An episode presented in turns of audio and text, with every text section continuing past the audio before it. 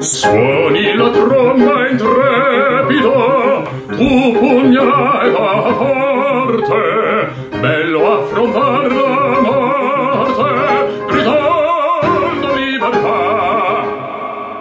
Salve e ben trovati al cortile di Ducezio in questo lunedì ormai di quasi autunno, siamo al 14 di settembre del 2020, Leone 25 che vi parla e Agrippino Todoro. Continuiamo ancora il nostro cortile che vi continuo a parlare in quanto riguarda questo. Oggi lo dedicheremo a due contenuti molto diversi, vogliamo proporvi in secondo ordine una lettura commentata di una testimonianza creata da una illustre figlio di Mineo molto tempo fa e che ci riporta ad una vita ed un modo anche, se vogliamo, di giocare che da molto tempo ormai non c'è più. Quei protagonisti non ci sono più, ma si sono perse proprio certe abitudini e poi ci arriveremo. Invece in apertura torniamo a Catania, che spesso ci interessa per le attività culturali, per le, per le problematiche, per le iniziative, perché diamo una notizia di un progetto, un'iniziativa che è stata presa dall'assessorato regionale ai beni culturali che punta a dare una mm, nuova valorizzazione all'anfiteatro che sta in piazza Stesicolo. Leggiamo al volo una notizia e poi l'amico Todoro dirà qualcosa in proposito. La notizia è Anfiteatro Romano a Catania, pronto il progetto di riqualificazione. È una delle misure di un ampio progetto di riqualificazione voluto dal presidente della regione siciliana Nello Musumeci che ha visitato il monumento archeologico accompagnato dall'assessore regionale ai beni culturali Alberto Samonà e il governatore ha preso visione dei percorsi già fruibili e delle zone ancora interdette al pubblico. Dice Musumeci, l'idea è quella di coniugare il processo di restauro già in essere con un più articolato piano di fruizione, anche attraverso l'uso di nuove tecnologie digitali. Il progetto infatti prevede l'impiego di strumenti multimediali come i simulatori in tre dimensioni, per far ripercorrere al visitatore la storia ultramillenaria dell'anfiteatro romano riportato alla luce nel Settecento dal mecenate Ignazio Biscari. Il complesso archeologico verrà inoltre arricchito da una illuminazione artistica di nuova generazione in grado di esaltare le peculiarità di uno dei monumenti più importanti del patrimonio culturale siciliano. Mi fa piacere quello che ha nel pensiero il presidente della regione, amico Musumennello Musumesci, e beh, che si valorizza in più questo anfiteatro mi fa molto piacere. In quanto riguarda invece un percorso sarebbe bello rendere fruibile pure il primo ambulacro con delle dovute cauzioni uno permette di farsi una bella camminata sotto tutto l'anfiteatro però sempre con dovute precauzioni e in questo modo si allarga il punto della visita perché naturalmente scendendo giù nell'anfiteatro è poco quel percorso, quel tratto dell'ambulacro e poi appena appena uscito fuori in quella piccola cavea e non c'è più niente, non è che si può salire sulle gradinate. A questo sono anche contrario perché se viene fatto un dovuto restauro meglio che si, non si ci calpesti sopra, però rendere il percorso più lungo è consigliabile mettere in sicurezza il primo ambulacro perché ha avuto delle storielle in passato per quanto riguardava lo scarico fognario dei palazzi settecenteschi. Poi sono state obbligate a collegarsi al collettore di Vietnea e finalmente non c'è più però per renderlo fruibile occorre una dovuta ristrutturazione, messa in sicurezza e con una bella illuminazione rendere almeno il primo ambulacro di questo benedetto anfiteatro. È una cosa bellissima. Passiamo alla seconda parte del cortile di questa settimana e il racconto si intitola Utabutu di Don Papè. Torniamo a una Mineo di tanto tempo fa, siamo alla fine degli anni venti e il racconto scritto da Giuseppe Blandini, dal dottore Blandini, che ricordiamo fu colui che promosse e si impegnò tantissimo per arrivare alla realizzazione della statua di Luigi Capuana che ancora oggi si vede in piazza fu un compito molto molto complicato. Il racconto che lui scrisse nel 1928 ed è parte della raccolta che si intitola Le novelle di Erice, laddove Erice è un soprannome del paese di Mineo. E andiamo a leggerlo e poi diremo qualche cosa in coda a questo racconto. Parte prima. Quel mattacchione dell'impiegato levatrice da che aveva letto sui giornali che i podestà nella provincia di Catania avrebbero preso possesso della carica con il primo di febbraio dell'anno sesto, non stava più nei panni dalla contentezza e, seduto al tavolo da lavoro, in mezzo alle scartoffie del suo ufficio, rideva, rideva e si dava una fregatina forte forte alle mani. Finalmente ci libereremo delle sanguisughe del Consiglio Comunale e specialmente di quella più azziccosa, Don Papè Caputo, l'eterno consigliere, assessore, nonché cavaliere. Oh duce, quanto sei immenso! E guardava con aria di ammirazione il ritratto del primo ministro che dal volto maschio, dalla fronte larga e dagli occhi aperti e fascinatori gli ammiccava appeso alla parete rimpetto. Così parlava agli altri impiegati del comune di Erice che formavano una specie di sinedrio e giudicavano e mandavano, come minosse di dantesca memoria, secondo che avvinghiavano. I giureconsulti, così lo stesso Levatrice aveva soprannominato i colleghi Mannaca, Nofrio e Tamburello, che Seduti ognuno al suo tavolo, tra una pratica e l'altra, intavolavano interminabili discussioni di ermeneutica legale, avevano approvato e sottoscritto utroque pollice l'invettiva del compagno. Dall'altra stanza gli impiegati Patrizi e Messana avevano fatto eco e dal corridoio si era pure associato il messo cortese.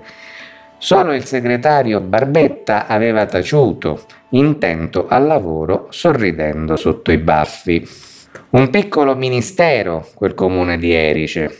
Otto impiegati, senza contare l'ufficiale sanitario, i due medici condotti, il veterinario, l'ingegnere, l'avvocato consulente per le liti, la levatrice, il vigile sanitario, quattro guardie, gli spazzini, gli illuminatori, il capobanda, il manutentore degli orologi, il custode del camposanto, quello del lavatoio, il fontaniere, il cavafosse e i vespilloni. Ci mancava solo il cappellano. Il denaro del comune in gran parte se lo pappavano loro. Non erano mai contenti, presentavano istanze querule al sindaco per aumenti di stipendio, per indennità carovita e chi più ne ha più ne metta. Ed erano lotte al consiglio comunale tra i consiglieri che spinte o sponte caldeggiavano le giuste richieste dei poveri impiegati e quelli che le osteggiavano, tacciandole di esagerate o non vere. Non c'era seduta di consiglio che, all'ordine del giorno, non figurasse la domanda di questo o quell'altro impiegato o di tutti a corpo serrato. Per quello che fanno e per quello che valgono sono strapagati Così la spiattellava senza peli sulla lingua, chiaro e tondo, il cavaliere Caputo, Don Papè, come per antonomasia lo appellavano i cittadini di Erice, assieme ad altri due Don Papè più veri e maggiori, il commendatore Meni e il cavaliere Barotti. Don Papè Caputo nel consiglio capeggiava il gruppo dei consiglieri che davano filo da torcere ai colleghi teneri di cuore, come tante monachelle, per i sacrosanti diritti dei miseri impiegati. Bisognava vederlo e ascoltarlo quando, trappeggiato dalla toga, così scherzosamente chiamavano il mantello a ruota di panno nero che da parecchi lustri portava in luogo dello stupido soprabito che non ripara dal freddo, dal suo stallo di consigliere tuonava contro le ingiuste, esose, esorbitanti pretese dei signori impiegati e calcava su quelle parole scandendone le sillabe che sembravano colpi di martello sui crani dei consiglieri. Gli impiegati se ne ripagavano dicendo dalla stalla invece dallo stallo e ragliava invece di tuonava. L'avevano preso per un asino vestito e calzato e Don Papè incalzava. Per quello che fanno e quello che valgono sono strapagati, conoscono soltanto i diritti e non i doveri i signori salariati. Così li chiamava in maniera dispregiativa, anzi ladri salariati stipendio, cointeressenza, rendimento, quadrienni, caro vita, il tutto conglobato, scusate se poco. Quel participio di un verbo quasi ostrogoto non gli andava giù, gli faceva un nodo, anzi un globo alla gola. Lavorino e non cospirino, specialmente i giureconsulti che arzicocolano e sputano sentenze ad ogni piè sospinto e ringrazino il Signore Dio. E qui in segno di rispetto chinava la testa sul petto del pane che mangiano a UFO. E soprattutto leggano meno giornali e sparlino di meno il prossimo cristiano.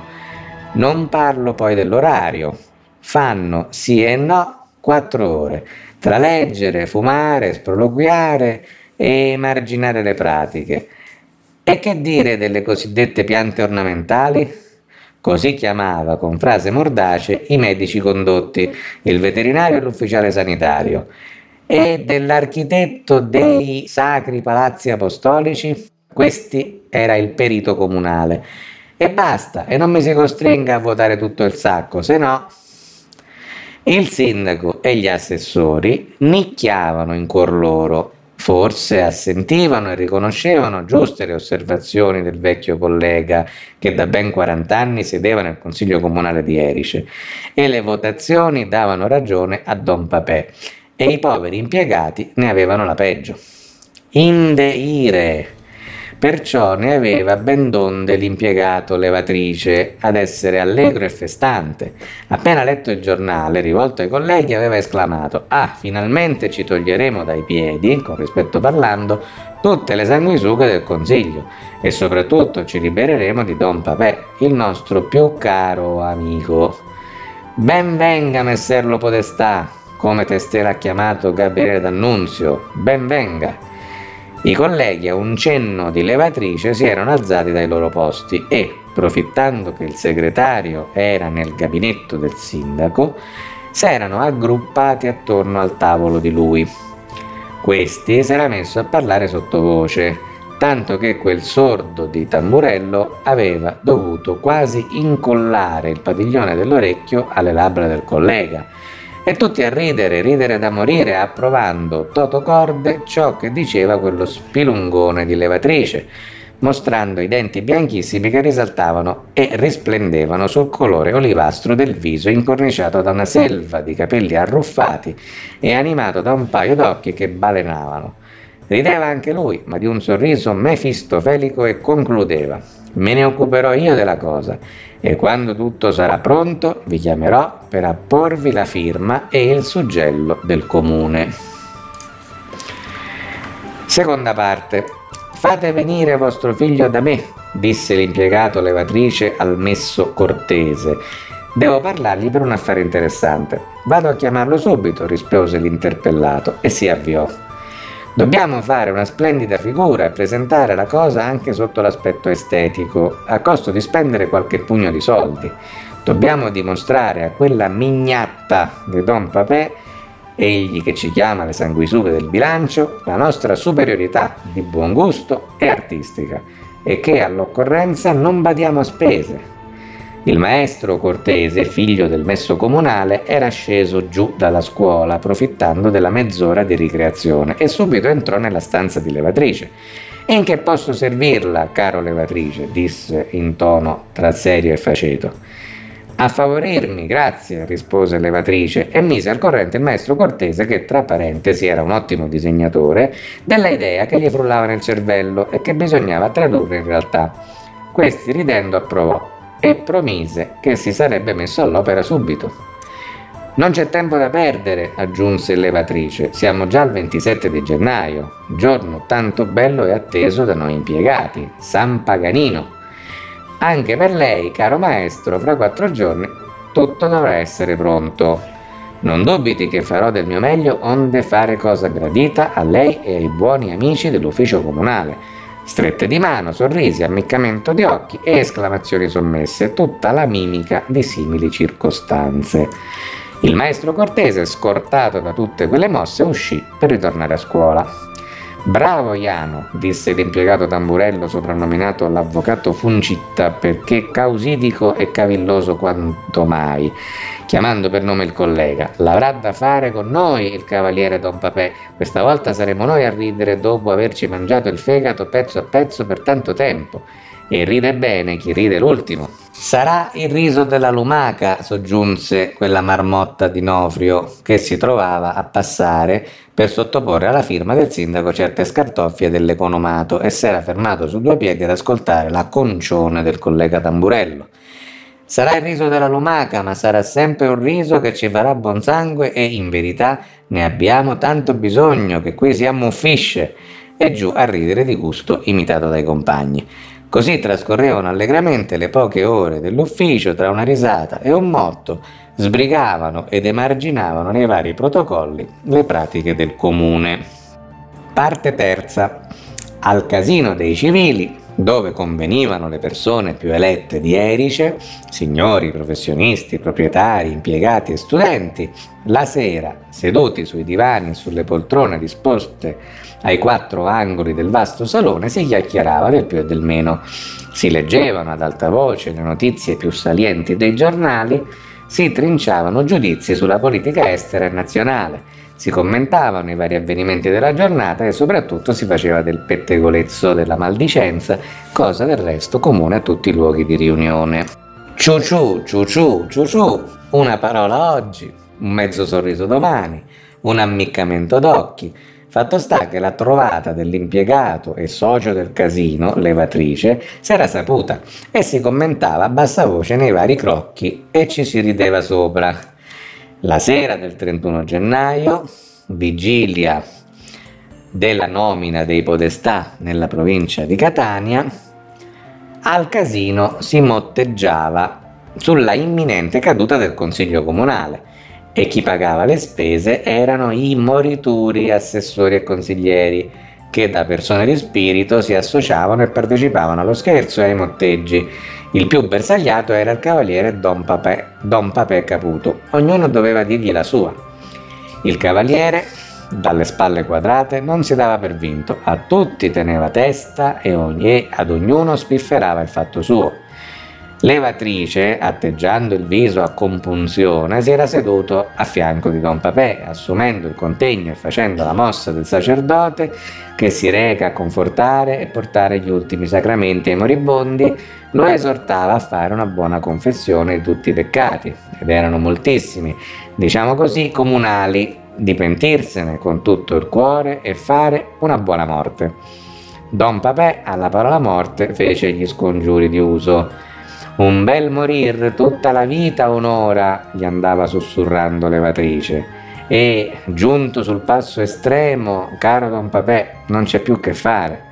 E con tono di voce sacerdotale aggiungeva Vanitas vanitatum et omnia vanitas e giù a trinciare croci con la mano destra. C'era da schiattare dalle risa e tutti gli astanti ridevano e galloriavano a coro e a turarsi il naso per il puzzo di cadavere. Iam fetet, come Lazzaro, Quatriduanus est, disse con voce baritonale Tamburello. Ma quella faccia di bronzo del cavaliere non si arrendeva e rimbeccava con le solite invettive, sanguisughe, ladri salariati, ignorantacci, eccetera, eccetera. La sera al casino si chiuse allegramente e, giunta l'ora canonica delle due ore di Maria Immacolata, che l'apone suonava dopo aver mangiato, la riunione si sciolse e ognuno se ne andò a casa per i fatti suoi. Bel tipo quel lapone che suonava le due, no- le due, ore di notte quando, tornando dalla campagna, morto di fame, doveva satollarsi e dopo, fossero o no veramente le due ore, si appendeva la campana e non la finiva più di suonare. Parte quarta. Il maestro Cortese aveva fatto davvero una piccola opera d'arte. Sopra un bel foglio di carta cilindrata aveva schizzato un superbo tabutu, cassa da morto, degno della circostanza, con tanto di croce in capo al foglio come usa nei necrologi e nelle partecipazioni funebri.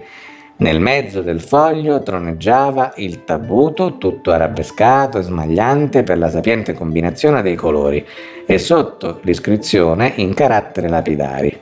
Una magnificenza! Nella stanza di levatrice al comune era un andirivieni di impiegati e amici che volevano vedere il bel lavoro del maestro Cortese. Anche quella gatta morta di Don Giovannino, l'impiegato a vita delle opere pie di Erice, si recò a vedere quell'opera artistica, quantunque fosse sempre in appiglio con i colleghi del comune che se la passavano meglio di lui e non avevano ragione di lamentarsi. Don Giovannino era caputiano. Quando la sfilata dei curiosi terminò, Levatrice chiamò i compagni perché apponessero ognuno la propria firma sul foglio e tutti, compresi dell'alta funzione, schiacchierarono tanto di nome e cognome con tanto di ghiricori e svolazzi. Il segretario Barbetta, che si era senza volere invischiato nella beffa e l'aveva approvata, quantunque non avesse di che lagnarsi con Don Papè, anzi gli era compagno nella deputazione del casino, appose tanto di suggello del comune, con la leggenda Iucundissima et vetustissima erice urbs. Scarabocchiò la sua segretariale firma e così il corpo del reato era pronto. Levatrice completò l'opera, mise il foglio in una larga busta che chiuse e, fatto chiamare Don Papè Stonati, il portalettere gli consegnò il plico, dicendogli che doveva portarlo al cavaliere Caputo la sera nel casino dei civili, all'ora solita della riunione dei soci. Don Papè Stonati, che per mezzo del suo principale Don Corrado della Posta aveva saputo di che si trattava, assicurò che avrebbe adempiuto a puntino i comandi dei signori impiegati del comune. Del resto anche lui era un impiegato e per solidarietà e colleganza si faceva un pregio di assecondare lo scherzo. Il Corriere di Catania, che giunge ad Erice nelle prime ore del mattino, aveva recato la notizia della nomina dei podestà in quasi tutti i comuni della provincia, compreso Erice. Il neopodestà, chiamato telegraficamente, era partito per la sede della pretura mandamentale, onde prestare il giuramento prescritto e mettersi subito in possesso della carica. Al ritorno, alle porte del paese, era stato accolto dalle scolaresche, dalle associazioni con le bandiere frementi al vento e al suono dell'inno fascista Giovinezza era stato accompagnato al palazzo gesuitico donde, scesone da sindaco, vi risaliva come primo podestà. Fu ricevuto nell'atrio da tutti gli impiegati che, salutandolo vanamente, accompagnarono il loro superiore nel suo gabinetto dove gli offersero un vermouth d'onore e un ricco servizio da scrittoio in argento, con una pergamena sulla quale avevano messo le firme a perenne ricordo della fausta data e del più fausto evento. Parte quinta. Un altro ricordo e un'altra pergamena aspettava Don Papè Caputo al casino dei civili. Il grande salone era pieno dei soci più del consueto. Nessuno voleva perdere l'occasione di fare delle matte risate alle spalle del malcapitato. Anche gli assidui giocatori di briscola e di tarocco si attardavano nel salone e il gas si consumava inutilmente nella sala da gioco, mentre i mazzi delle carte giacevano inoperosi sui tavolini. Tutti attendevano con ansia il portalettere stonati che doveva recare il plico a Don Papè. Questi, inconsapevole della beffa che gli si stava ammannendo,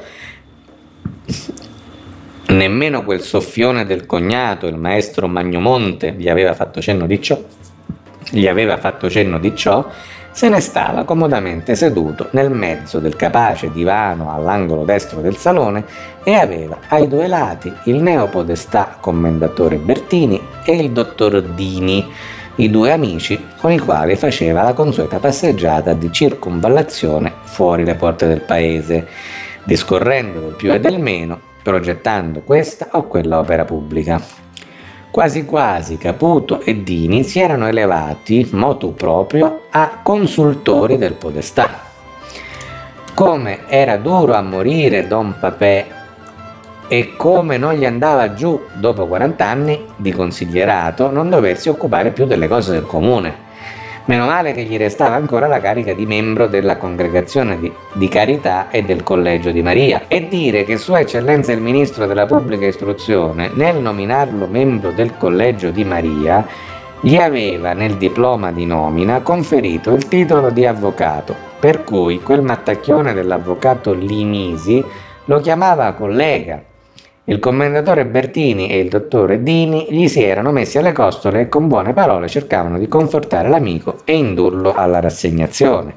Sembravano due prefiche, gli impiegati si erano scaglionati nei punti strategici del salone, onde avvistare subito il fattorino stonati e dare l'allarme. C'erano tutti gli impiegati, il capoguardia che bazzicava le sale del casino come ex cameriere, i medici condotti, il vigile sanitario col suo capo, anche il segretario Barbetta, che quantunque sua moglie avesse preso l'olio di ricino e aveva bisogno dell'assistenza del marito, come se il purgante avesse dovuto fare effetto a entrambi, tuttavia non aveva voluto perdere la bella occasione di ridere a crepapelle. Quando si dice agli amici, l'evatrice si era seduto di fronte alla vittima, si chiacchierava animatamente, ognuno diceva la sua, il portalettere Stonati con la sua mantellina grigio-verde, vecchio residuo della smobilitazione che qualche reduce gli aveva regalato, con il solito fascio di giornali illustrati sotto le ascelle si fece avanti e, fra il silenzio dei presenti, consegnò al cavaliere Caputo un plico con tanto di espresso arrivato allora allora con l'automobile postale. Don Papè, al vedere quella busta larga, impallidì lievemente, perché di posta ne riceveva di solito pochissima. Espressi poi mai, e siccome doveva firmare la ricevuta attaccata all'espresso, prese le lenti che pulì col fazzoletto rosso, a fiorami le inforcò, non senza avere dato una giustatina alla cravatta nera che aveva fatto divorzio dal colletto rovesciato e pendeva due dita sotto le asole che mostravano il bottone di osso vedovo e sconsolato. Il podestà premurosamente gli porse la sua penna stilografica e, scambiato un cenno col dottore Dini, prese per un lembo il mantello di Don Papè. L'altro lembo lo prese Dini. Sembravano il diacono e il suddiacono alla messa cantata dal canonico ebdomadario nella chiesa di San Pietro. Don Papè era il celebrante. Questi, con mano tremante, dopo firmata la ricevuta, lacerò la busta e ne uscì un foglio che spiegò Coram Populo. Non appena il foglio spiegato si presentò alla vista degli astanti, questi, ad una ammiccata di levatrice, intonarono il De Profundis e un coro di Meo Calameo. Chissi, chissi, chissi echeggiò sotto la volta del salone, all'uso del salmodiare dei preti quando accompagnano un morto al camposanto.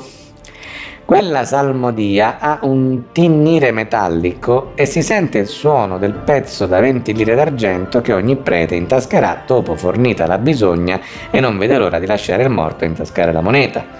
E tutti a ridere di cuore, galloriando, sembravano i ragazzi all'uscita delle scuole quando a frotte si riversano in piazza dell'orologio sciamando. Don Papè, da vero filosofo, fece buon viso a cattiva fortuna, si unì al godimento degli amici e rise anche di gusto. Il riso della lumaca, gli urlò in faccia quel disperatone dell'impiegato tamburello, che con una serqua di figli stentava a sbarcare il lunario e ce l'aveva con Don Papè per i mancati aumenti. Oggi a me, domani a te, rincalzò levatrice mostrando i denti bianchissimi che lucevano in mezzo al nero del viso. Don Papè, dopo aver ringraziato con un'occhiataccia gli amici Bertini e Dini, volle completare l'opera e lesse ad alta voce l'epitaffio contenuto nel foglio.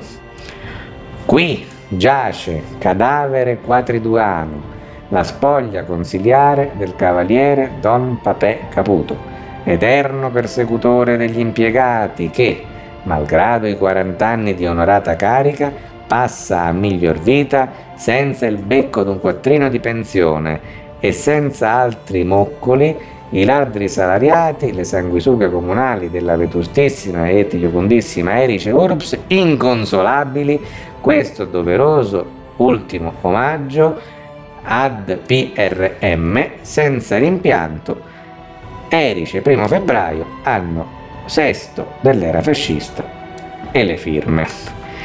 Le risate salirono al cielo e per tutta la serata al casino dei civili non si fece altro che ridere. Gente allegra, il cielo aiuta, commentò per finire Don Papè e intascò il foglio, che sicuramente conserverà fra i cimeli storici nell'archivio dello zio Michele. Mineo, 3 febbraio 1928.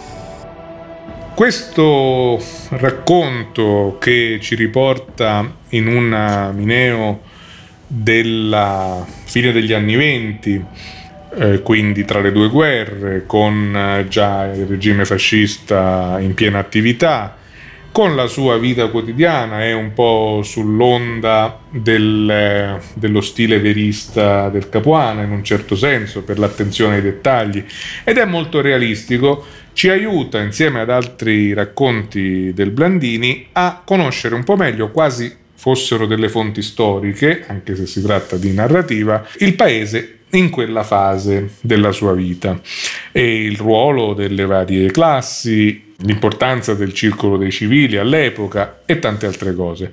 Ma il proprietario di questa copia delle novelle di Erice ha lasciato anche lui una traccia perché ha cercato un po', facendo degli appunti manoscritti a margine del testo, di ritornare ai riferimenti specifici da persone luoghi del paese rispetto alle alterazioni che l'autore aveva fatto per dissimulare un po' personaggi e luoghi in questa finzione narrativa. Per esempio, pare che il protagonista di questo racconto, Don Papè, secondo chi ha avuto modo di analizzare questo testo, fosse un certo Don Papè Capuana, che abitava nel caseggiato alle Fontanelle. In quanto riguarda mm, il discorso del caseggiato alle Fontanelle, tempi più vicino a noi era, apparteneva ai tamburini, essendo però che i tamburini avevano una certa parentela pure con i Capuana, nulla di strano che viene menzionato pure uno dei Capuani in quel caseggiato che la parte più antica tuttora esiste nella zona delle fontanelle. Tra l'altro, eh, mi ero dimenticato di dirlo, il protagonista Don Papè si chiama Don Papè Caputo, quindi tra Caputo e Capuana eh, effettivamente Capuana, c'è una somiglianza. Poi, andando avanti nelle aggiunte de- del testo, ci sono questi impiegati comunali, ci sono alcuni nomi, un certo Patrizi che dovrebbe essere Patrizio e Messana, quindi dovrebbe essere un Patrizio simili e un certo Messina nella realtà dei fatti. Poi andiamo avanti. Il tamburello che viene nominato più volte in realtà forse all'epoca non c'era come famiglia Mineo e viene inteso come alterazione dei tamburino che invece erano ben presenti. Nella scena che riguarda del, uno dei primi momenti in cui si svolgono attività al casino dei civili, viene nominato questo personaggio Lapone che suonava le ore 2, penso le ore 2 di notte, e sappiamo a Mineo che il soprannome l'ingiuria Laponi erano riferiti, riferiti agli Aloisi. Agli Aloisi. E quindi questo quando riguarda che suonava alle due di notte, comunemente si diceva che era Ave Maria e l'Ave Maria suonava, io ricordo da piccolino, a luna, della notte. Dice, sbrighiamoci che ha suonato Ave Maria perché si sentivano salendo delle campagne si sentivano che suonavano e l'Ave Maria suonava nella chiesa giù al cimitero, la chiesa di San Vito che era al cimitero. Questo lo ricordo pieno. Il eh, messo postale che nella storia raccontata da Blandini ha il ruolo di portare al circolo, mentre sono tutti presenti, questo plico con il necrologio per il protagonista Don Papè Caputo, viene chiamato Don Papè Stonati. E gli appunti al testo ci dicono che si trattava di Don Giovanni Tamburino, messo comunale e poi messo alla pretura. È il finto portalettere. Nel racconto viene nominato Don Corrado della Posta, che sappiamo benissimo fosse il Corrado Guzzanti, che era anche studioso, sismologo, meteorologo, eccetera, eccetera. Eh, il dettaglio che nel circolo del casino dei civili si giocasse anche ai tarocchi, questa è una tradizione particolare. Sì, è una tradizione molto molto molto antica quando riguardava il gioco dei tarocchi e poi non solo si giocava al circolo uh, di cultura o chiamato circolo dei cavallacci, ma ricordo da piccolino che anche in qualche bar si giocava al gioco dei tarocchi. Era un gioco complicato, però a me attiravano i disegni che erano sulle carte. C'era il mondo, c'era la morte e così via. Mm, bei disegni su quelle carte. Però di come giocavano non, non arrivavo a mettere a fuoco niente. Un cognome Magnomonte di un certo maestro è evidentemente l'inversione, l'inversione di Montemagno, Montemagno. e Qui abbiamo, abbiamo, un riferimento storico preciso che ci fa capire quanto questi racconti siano in realtà molto vicini alla verità dei fatti, al di là dell'aneddoto o della storia inventata.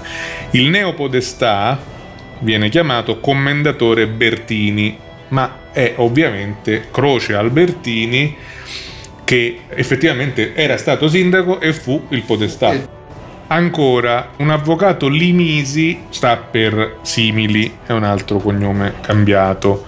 Andiamo avanti, qui ecco ancora riferimento a Tamburello e in questo caso eh, un, era un impiegato, l'impiegato Tamburello che con una serqua di figli stentava a sbarcare il lunario, viene individuato in Don Cesare Tamburino, addetto all'ufficio anagrafe quindi un'altra figura realmente esistita. Ma questo c'è stato fino, io me lo ricordo, su Don Cesare Tamburino, era abbastanza vecchio, io ero piccolino e nulla di strano che era il Cesare Tamburino che io ricordo ed era all'ufficio anagrafe. Un uomo mm, alto, bello, con dei capelli lisci, voltati all'indietro sulla testa, non era altro che forse eh, il papà della signora Maria Tamburino sposato in Sessa Francesco. Se non era, abbiamo visto pure questa fotografia di Don Cesare Tamburino al cimitero e la riscoprire tanti personaggi che stanno belli sistemati là sotto. Oddio, però tirarli con la mente di là e farle rivivere in certi racconti, è una cosa bellissima. Abbiamo concluso ciò che volevamo proporvi per eh, questa settimana e di conseguenza sperando che tutto ciò vi abbia fatto piacere e vi abbia interessato, vi salutiamo e diamo appuntamento alla settimana prossima a tutti gli ascoltatori. Tanti saluti e alla prossima. Amor di patria impavido, miei tra i sanguigni allori, poi tergane sudori e pianti la pietà. Allora!